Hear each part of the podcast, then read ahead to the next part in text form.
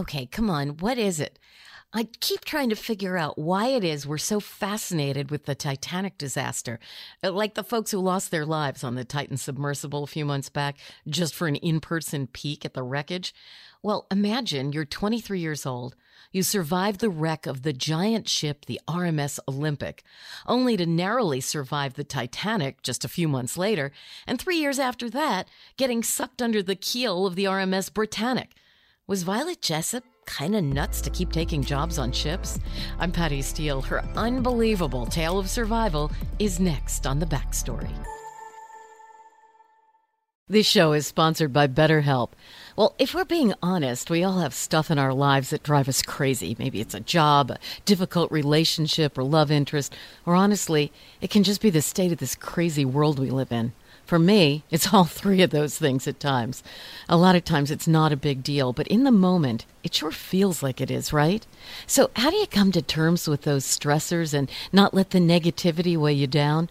For me, therapy has always been a haven where I can open up, talk about what's eating at me, and trust that this person will be honest, understanding, and discreet. Therapy isn't just for folks who've had major trauma, it's for you and me, so we can be at peace and become the best version of ourselves. When I connected with a terrific therapist at BetterHelp, she asked some on point questions, and I actually heard myself working through some of the issues I'd kept bottled up. What a relief! If you've considered therapy, I can't recommend BetterHelp enough. It's completely online, so it's convenient, flexible, fits your schedule. All you have to do is fill out a short questionnaire. You'll be matched with a licensed therapist, and you can switch therapists at any time for no extra charge. Take it from me. Get it off your chest with BetterHelp. Visit betterhelp.com slash backstory today to get 10% off your first month. That's betterhelp, H-E-L-P dot com slash backstory. I'm Elliott Connie, and this is Family Therapy. my best hopes. I guess identify the life that I want and, and work towards it. I never seen a man take care of my mother the way she needed to be taken care of. I get the impression that you don't feel like you've done everything right as a father. Is that true? That's true. And I'm not offended by that. Thank you for, for going through those things and thank you for overcoming them. Uh, thank God for deliverance. Every time I have like one of our sessions, our sessions be positive. It just keeps me going. I feel like my focus is redirected in a, in a different aspect of my life now. So, how'd we do today? We did good. The Black Effect presents Family Therapy. Listen now on the Black Effect Podcast Network, iHeartRadio app, Apple Podcasts, or wherever you get your podcasts.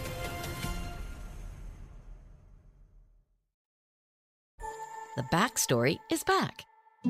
We are obsessed with the wreck of the Titanic, and that was true long before the movie. Is it because something that was so impossibly beautiful could have led to such impossible tragedy? Maybe. This is a story about a Titanic survivor who spent her entire career working on these gorgeous ocean liners, only to be involved in three shipwrecks right early on, getting dumped into the sea more than once, and even cracking her skull on the keel of one as it sank. Beginning in 1911, 23 year old ship's nurse and stewardess Violet Jessop spent four decades at sea. She began her career first on the Olympic, and then on the Titanic, and finally on the Britannic. It's spring of 1911. Violet has just started working on the brand new RMS Olympic. At the time, this thing is like the biggest ocean liner in the world. But this'll creep you out. The ship's captain is Edward Smith. A year after Violet began working for him on the Olympic, Captain Smith was made captain of the doomed Titanic. Anyway, the Olympic has its maiden voyage in June of 1911, and it heads from England to New York City. It is a massive success. Like, at least 10,000 people show up at the dock in New York City just to get a peek at it. Everybody wanted to see it, even if they couldn't afford to travel on it, which most people couldn't. The Olympic makes a number of successful cross Atlantic trips, and the owners, they were the White Star Line, used those five trips to promote the upcoming launch of the White Star's next big thing, their next big ship. That was the Titanic. Just four months after her maiden voyage, the Olympic is out to sea, sailing parallel to a big British Navy cruiser, the Hawk. Captain Smith has the Olympic make a sudden turn, but the Hawk is sucked into her draft and slams into the Olympic, tearing two big holes in its side. Kinda eerie, not much different than what happened to the Titanic less than a year later. Anyway, even though she's heavily damaged, the Olympic isn't far off the coast of Great Britain and manages to get back to dock.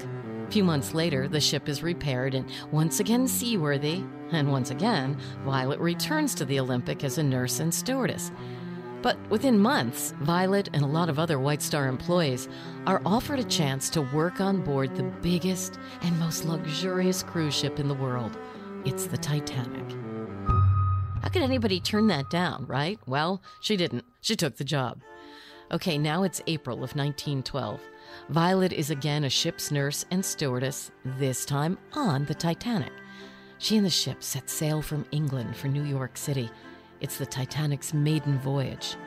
It's late on the night of April 15th. Violet is already in bed. She's not quite asleep when she hears a commotion out in the corridor. She sits up and she realizes something is very wrong. There's very excited noise outside her stateroom. Immediately, she gets dressed and she rushes up on deck. It's clear the ship is sinking. Violet kicks into gear. She begins helping women and children get into life jackets and then into the lifeboats. Finally, she's handed a baby and told to get into the lifeboat number 16 herself, one of the last ones to make it off the ship.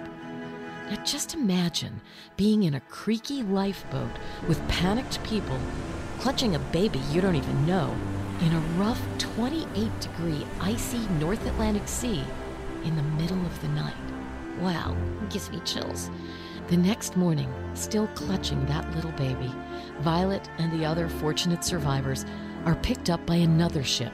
It's the Carpathia, which arrived on the scene almost five hours after Titanic hit the iceberg. Violet survived.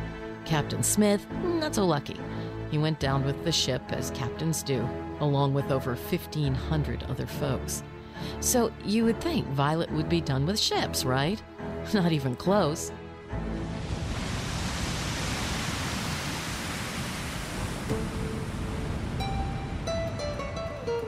After surviving the wreck of the Titanic, she went back to work on the Olympic.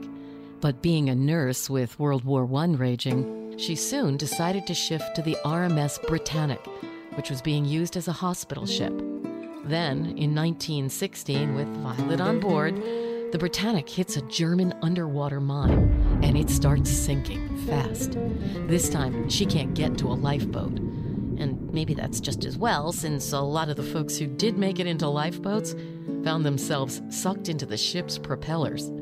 Violet decides to take her chances and she simply jumps overboard. That's a long jump, let me tell you, on those big ships. How does that work out for her? Well, in her memoir, she says, I leapt into the water, but I was sucked under the ship's keel and hit my head. I managed to escape from underneath the ship and eventually was picked up. But years later, when I went to my doctor because of a lot of headaches, he told me that all those years ago, I had actually fractured my skull, and that's where the headaches came from. Amazingly, after the war, Violet left the White Star Line but went to work for another cruise company and continued to work doing world cruises all the way until 1950 when she retired. She died in 1971 at the age of 84. One gutsy woman with a lot of great stories, right? After having jumped from not one, not two, but three massive ships and lived through it all to share those tales.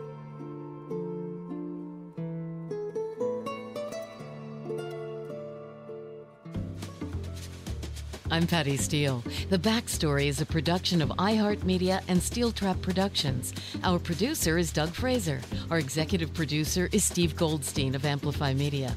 We're out with new episodes twice a week. Thanks for listening to The Backstory, the pieces of history you didn't know you needed to know. This show is sponsored by BetterHelp. It's a simple truth. No matter who you are, mental health challenges can affect you, and how you manage them can make all the difference. That's why everyone should have access to mental health support that meets them where they are and helps them get through.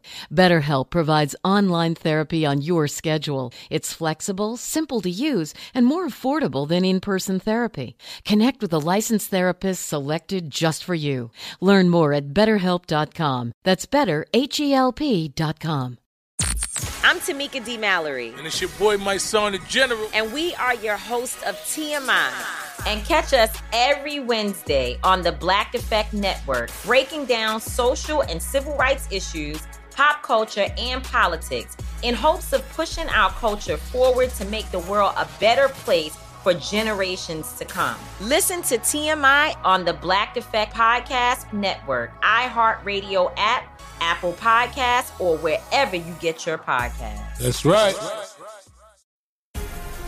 The Black Effect presents Family Therapy, and I'm your host, Elliott Connie.